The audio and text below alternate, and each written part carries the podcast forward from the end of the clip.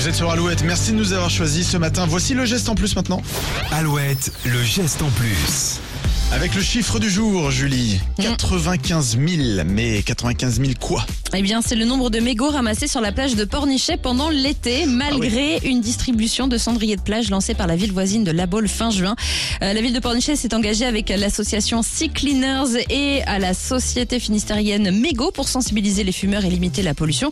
Mais ça n'a pas empêché de retrouver près de 48 kilos de mégots dans le sable. C'est énorme. Une fois récupérés, eh bien, ces mégots seront recyclés et transformés pour récupérer 7 fauteuils grâce à un procédé respectueux de l'environnement. Une autre société basée dans le département de l'Oise transforme, elle, les mégots en isolant et en doudoune. Il Ah faut très bien. 3500 mégots pour faire une doudoune sans manche, par exemple.